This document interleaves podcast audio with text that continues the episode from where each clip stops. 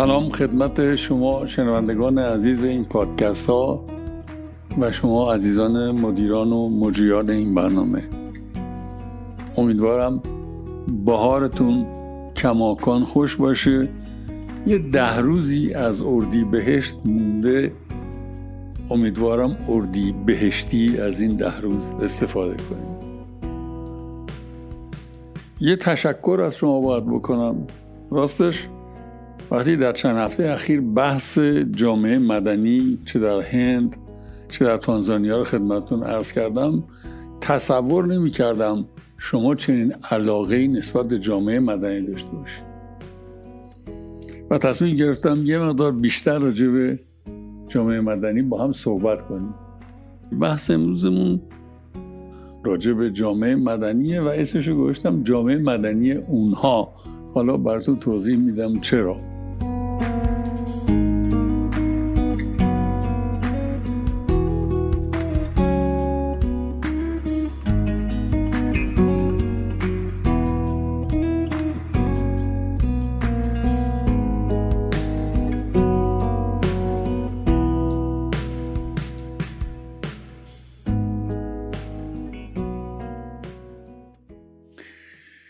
در سالهای اخیر یعنی سی سال چل سال اخیر بحث جامعه مدنی و گسترش دادن جامعه مدنی بحثی بوده به قول شماها. اون طرف آبها ینگ دنیایی ها وقتی به ماها نگاه می‌کردن می‌گفتن اینا باید جامعه مدنیشون رشد بدن.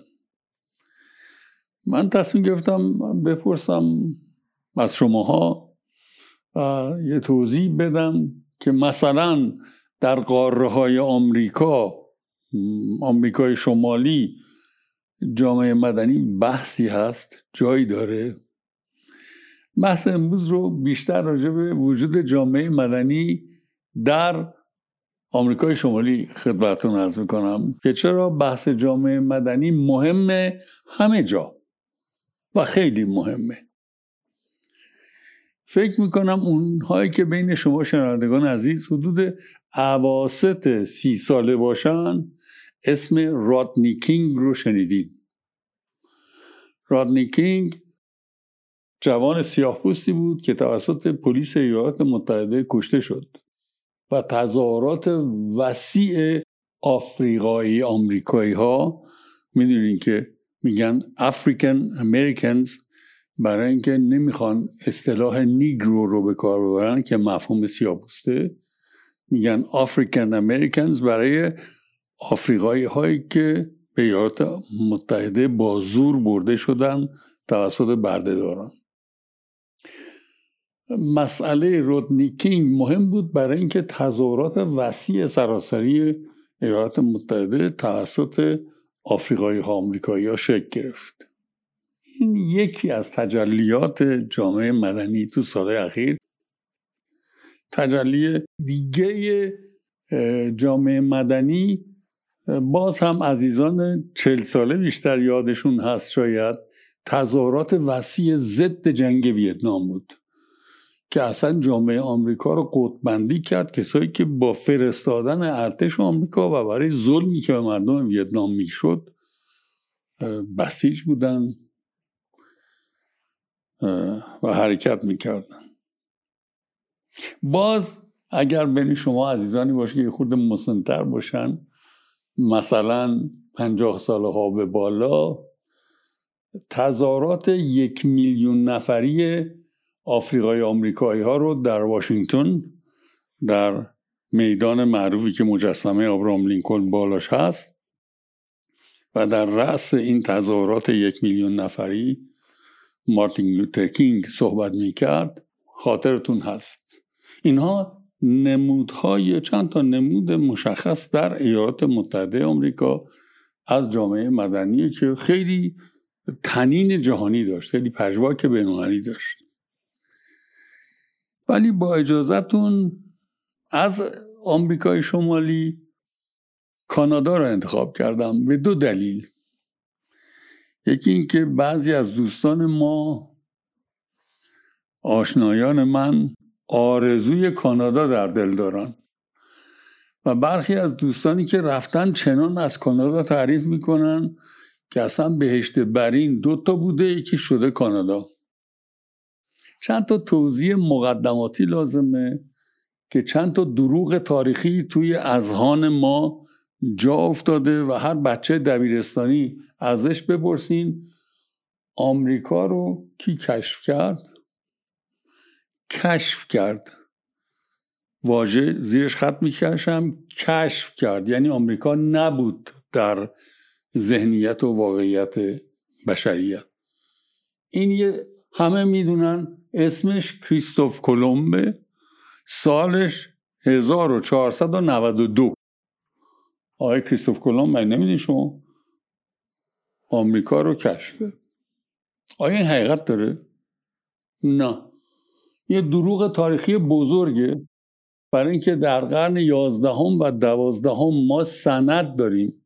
عرض کردم 1492 یعنی آخر قرن 15 سند داریم از قرن یازدهم و دوازدهم که بین آمریکای شمالی و ایسلند تجارت پوست وجود داشت. یعنی سکنه آمریکای شمالی خودشون میادن ایسلند یا ایسلند محصولاتشون رو میفروختن و اون چیزی که می‌خواستن در ایسلند خریداری می‌کردن. این یه بازرگانی موجود در قرن دوازدهم سیزدهم بود. دویست سال قبل از آقای کریستوف کلمب و بررسی و شناخت این حقیقت اگر همه یک غیر واقع رو واقع قبول داشته باشن اون رو حقیقت تبدیل نمی‌کنه. کریستوف کلمب آمریکایی رو کشف نکرد. آمریکا وجود داشت و تو اقتصاد جهانی بود تو تجارت بینالمللی پوست بود. این راجع به این حرف ناحق که آمریکای شمالی کشف شده و ولی خطابم به دوستان ایرانی هست که کانادا تشریف بردن و خوشبختانه در کانادا در صحنه‌های مختلف جایگاه مهمی هم دارن. اسم کانادا یعنی چی؟ لغت کانادا یعنی چی؟ از کجا اومده؟ میگیم ایالات متحده کانادا. نه کانادا یه واژه است که یه مفهومی داره. چند درصد از ما می‌دونیم این واژه از کجا میاد؟ لغت کانادا از زبان بومیان قبل از سفید پوستای اروپایی به قاره های آمریکا مهاجرت کردن آقای کریستوف کلوم یه واژه‌ایه که متعلق به اهالی بومی ایروکواست ایروکواها یه واژه داشتن کانادا که معنیش روستاست. و توی مبادلاتشون با دنیا لغت کانادا جا افتاد. به اسم این کشور از کجا؟ می‌دونین که اولین کشوری که کانادا رو مستعمره کرد فرانسه بود. کانادا یه مستعمره فرانسوی بود تا زمانی که بین فرانسوی ها و انگلیس ها در کانادا جنگ شد و فرانسوی ها باختن. پس واژه کانادا از اونجا میاد. این مردم بومی شرق کانادا. یکیش ایروکوان یکی هم بهشون میگن کوهنشینان. که این کوهنشینان برای اینکه بدونید چقدر کوهنشینن فقط براتون بگم ما هیچ زبانی غیر از زبان اهالی شمال شرقی کانادا نداریم که چهل تا واژه نه اصطلاح چهل تا لغت برای انواع برف دارن. انواع برف در زبانشون واژه داره. ما باید بگیم برف شل. باید بگیم برف خشخش کن این برای برف شل یه لغت داره. برای برفی که خشخش می‌کنه یه لغت داره. برای برف اول نمیگه برف اول یه واژه ویژه داره. برای برف همزمان با بارون یه واژه داره. این برای اینکه بگم چقدر این زبان مردمی که اونجا زندگی می‌کردند نسبت به زیست محیطشون آگاهی داشتن و رشد فرهنگی داشتن. وحشیان بومی آمریکا نبودن. توجه کنید اینها زبانی انقدر پیشرفته داشتن که چهل تا واژه نه ترکیب واژه مثل برف شل. نه چهل تا واژه مشخص برای انواع برف تو سرزمین خودشون داشتن. ولی بحث من امروز مشخصا راجع به اهالی بومی شرق کانادا نیست. توی بحث جامعه مدنی می‌خوام ببرمتون غرب کانادا. غرب کانادا خیلی از همیهنهای ما که مهاجرت کردن یا هستند یا می‌خوان برن به شهر وانکوور. وانکوور از کجا میاد؟ وانکوور یه ناخدای جنگی انگلیسی هلندیال اصل دو نسل پیشش هلندی بود که در غرب کانادا جنگ ها و فتوحاتی داشت. و اسم شهر رو به حرمت این ناخدای جنگی گذاشتن.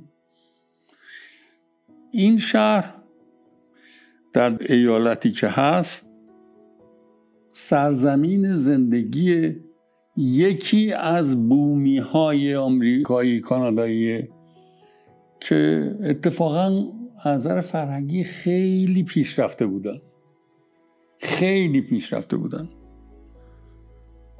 اینها هایداها هستند. هایدا هایداها. شهرهای مرکزی که هنوز متعلق به هایداها هست. امروز هم شهرهایی هستند که درصد مهمی از جمعیتشون بومی قبل از اروپایی است یکی بلا بلا است و دیگری بلا کولا که اینا بلا بلا و بلا کولا ایتالیایی نیستن. اشتباه نکنین. به زبان هایدا دو تا شهر شمال غربی ایالتی که اسمشو گذاشتن کلمبیای بریتانیک. خندهدار. این مردم این هایده ها آدمای خیلی جالبی هم. شما تصورتون از میزان جالب بودنشون کمه. یه خورده که ذهنی بدم. این کلمبی بریتانیک یا بریتیش کلمبیا که وانکوور شهر اصلیشه و نه پایتختش پایتخت اصلیش پایتخت بریتیش کلمبیا شهر ویکتوریاست اسم ملکه ویکتوریای انگلستان. شهر ویکتوریا این ایالت بریتیش کلمبیا نقطه انتهای یه پدیده طبیعی خیلی جالبه. نقطه انتهای گلف استریم متعلق به اقیانوس اطلسه گلف استریم که یادتونه چیه؟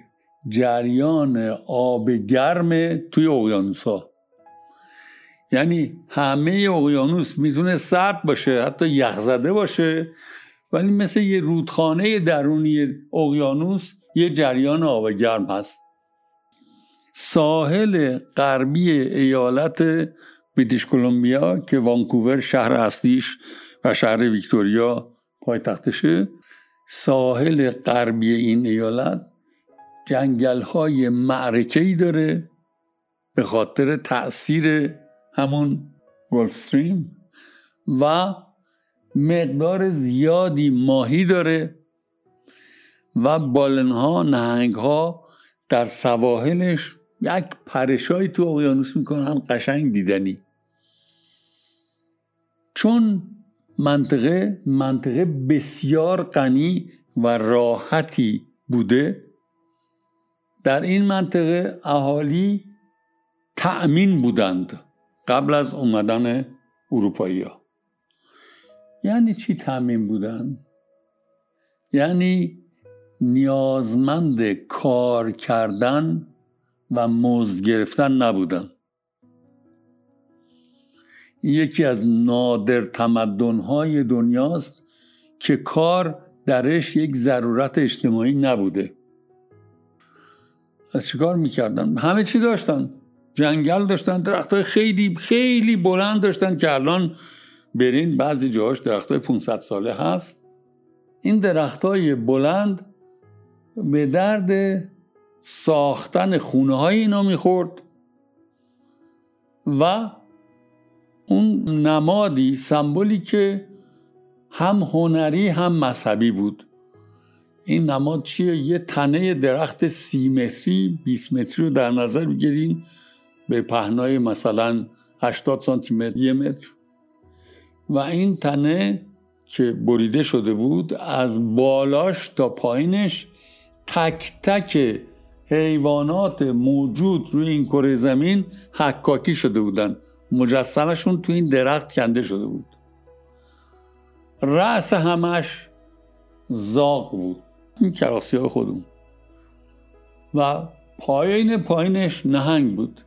و تمام حیوانات بین زاق و نهنگ کندکاری شدن مجسمه بودن. این مردم هایدا که کار نمی کردند و مزد نمی گرفتند ولی تولید داشتند. عجب. کار نکنی ولی تولید داشته باشی. حالا این یکی از تمدنهای نادر دنیاست که برای حقوق مزد. یه دستاورد مادی کار نمی‌کردن. فعالیتشون چی بود؟ فعالیتشون فعالیت هنری بود. چوبکاری می‌کردن یعنی رو چوب کار می‌کردن. پلاتین خیلی زیاد این منطقه داره رو پلاتین کار می‌کردن. برای چی این کار رو می‌کردن؟ اینها هر فصلی یه جشن قومی ایالتی منطقه‌ای داشتن که بهش میگن پاتلاج هر کسی در این جشن هر کار هنری کرده بود می آورد برای هدیه کردن. توجه کنین برای هدیه کردن. یعنی اگر شما سه ماه یه کار هنری کرده بودید و نتیجه این کنش این فعالیت هنریتون رو می آوردید و برای کسی که ارزشمند بود براتون هدیه می کردید چه اتفاق می افتاد ظاهرا از نظر مادی می باختید یه اثر هنری که سه ماه روش کار کرده بودین هدیه می کردید ولی از نظر اجتماعی کیفیت کار هنری که کرده بودید و هدیه کردید وجهه شما جایگاه شما رو تو جامعتون شکل می‌داد. خب این با منطق کسانی که به صورت استعمارگر از اروپا رفتن به کانادا تضاد داشت. اینا رفته بودن ماده خام ببرن ماده خام ببرن. برای یه برنامه توسط قدرت های سیاسی که در چارچوب های مختلفی در کانادا مستقر شدن شکل گرفت که بومیان رو از توانایی مقابله با برنامه این استعمارگرای اروپایی از توانایی مقابله با اون براندازند. یکیش خب نظامی بود. و از یه حدی بیشتر نمی‌شد مردم رو قتل عام کرد. نسل کشی کرد. یه راه دیگهش مشروب بود. اینها رو دائم الخم کردن. عزیزانی که وانکوور بودند هستند. در وانکوور چند تا نقطه خیلی مشخص این شهر هست یکی محله چینی های وانکووره که بعد از محله چینی های سان فرانسیسکو دومین محله چینی آمریکای شمالیه.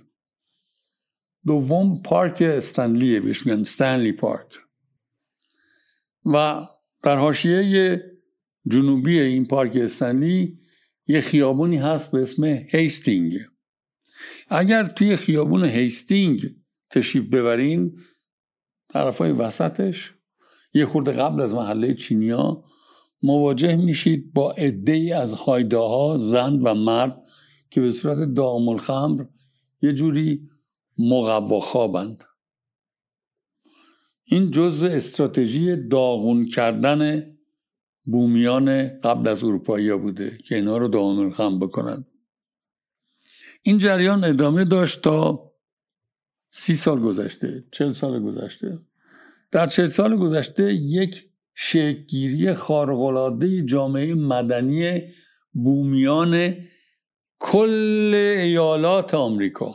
کل ایالات یعنی آمریکای شمالی آمریکای مرکزی و آمریکای جنوبی. فکر می‌کنم توی اینستاگرام دیدین این اهالی بومی آمریکای شمالی رو که فلوت می نوازن آقایونی هستن با موهای بلند و آهنگاشون هم معمولا خیلی لطیفه. انواع فلوت هم دارن فلوت خیلی گنده فلوت نازک و تقریبا تو همه شهرهای بزرگ دنیا این نوازندگان فلوت قاره های آمریکا که بهش میگن موسیقی آند کوههای آند این نوازنده های موسیقی تو خیابون می نوازند و مردم به اینها پاداشی میدن در مقابل کوشش در دائم الخمر کردن و بی اراده کردن بومیان آمریکایی این قاره ها یه جریانی شکل گرفت در چهل سال اخیر که اتحادیه انجمنهای مردم بومی آمریکاست. تعدادی زیادی انجمن از شیلی تا کانادا وجود داره. کشور سقاره آمریکا که درصد جمعیت قبل از اروپاییاش بالاترین درصده گواتمالاست گواتمالا تا نه چندی پیش 64 درصد جمعیتش بومی قبل از اروپایی بود. این انجمنهای مختلف بومیان جوامع مختلف سقاره آمریکا سی چل سال پیش به تدریج تشکیلات یک اتحادیه فراقاره یعنی شامل هر سه تا عنصر آمریکای شمالی آمریکای مرکزی آمریکای جنوبی رو ابتکارش رو گرفتن. دردسر زیاد داشت کار سختی بود. بودجه نداشتن امکانات مالی نداشتن. یک جریان مردم نهاد بدون درآمد کذاف یک به انگلیسی میگن statement یک اعلام موضع می‌کرد که ما هستیم. ما بومی ها نمردیم. و این فدراسیون به تدریج به قدری این اتحادیه انجمنهای مختلف قوام پیدا کرد. که کمک کرد که بومیان جاهای مختلف سقاره حق مذاکره با دولت دول موجود بگیرند با حکومت های موجود بگیرند و طبق این مذاکرات حق اونی که بهش میگن ریزرو مناطق آزاد خودشون رو بگیرن. این یه دستاورد عظیم جامعه مدنی آمریکای جنوبی آمریکای مرکزی و آمریکای شمالیه که نهادهای مردمی بدون حمایت دستگاه قدرت بدون حمایت حاکمیت ها خودشون اعاده حق کردن و خودشون توانایی فرهنگی جوامع خودشون رو افسودن شاهد این توانایی فرهنگی افزون شده چیه؟ باز عزیزانی که در وانکوور هستن اگر تشریف برده باشن توی داونتاون وانکوور پایین مرکز شهر وانکوور طرفای ساعت پنج بعد از ظهر شیش بعد از ظهر چهار بعد از ظهر یه سری گالری رو می‌بینن که این گالری ها عمدتا کارهای هنری هایده ها رو میفروشن. نقاشی هاشون رو کندکاری چوبیشون رو عمدتا و قیمتشون هم قابل ملاحظه است. اون که هدفم هست برای عزیزان صحبت کردن خلاق بودن راجع به مردم بومی کانادا و فراتر از این مردم بومی سقاره آمریکای شمالی آمریکای مرکزی آمریکای جنوبی پیش شرطش کنجکاو بودنه. مثل هر خلاقیتی. شما نمی‌تونین خلاقیت داشته باشین اگر ذهنتون ذهن کنجکاوی نباشه. و اگر این کنجکاوی رو در خودتون در فرزندانتون رشد بدین اون وقت متوجه میشین که وانکوور دو تا اسمه. یکی شهر وانکووره یکی هم جزیره وانکووره. جزیره وانکوور با فاصله از شهر وانکوور قرار داره. و اگر تشریف بیارین در جزیره وانکوور یه سری شهرها تو این جزیره مشاهده خواهیم. ولی اینها کنجکاوی می‌خواد. کنجکاوی می‌خواد که تشریف ببرین که اینها رو ببینید. یه سری شهرها خواهید دید مثلا نانایمو. نانایمو. اسم قشنگی تلفظ قشنگی داره. نانایمو و کاملا اسم هایداییه. و شما در نانایمو تعداد گالریایی که دارین بیشترن از داونتاون وانکوور. به این ترتیب خواستم خدمتتون ارز کنم که جامعه مدنی اگر 60 ساله که آنان گفتند که ما جامعه مدنی باید بسازیم خواستم خدمتتون ارز کنم اگر کنجکاوی داشته باشیم می توانیم ببینیم که آنان نیز جوامع مدنی مهمی ساختند که نشان می‌دهد که فرهنگ های چه آفریقای آمریکایی ها چه بومی های سواره زنده و احیا میشن خوب بشید متشکرم.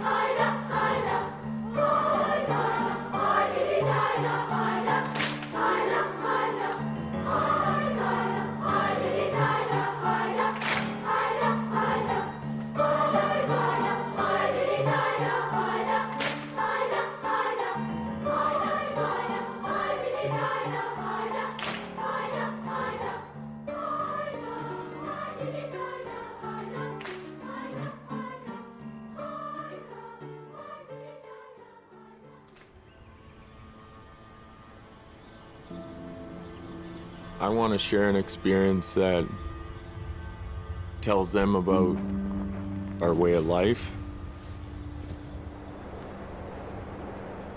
We go with the tides, we go with the currents. I'm shaped by water, I'm shaped by these seas. Haida is home.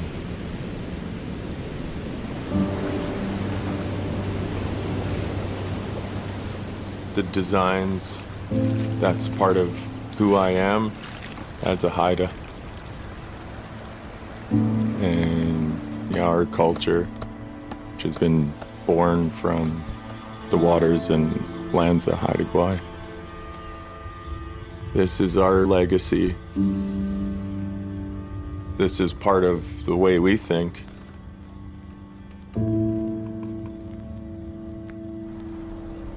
It's wonderful to be able to share our history. It gives our visitors a sense of place, it builds perspective. It shares who we are as a people. This is Haida country. This is Haida Gwaii.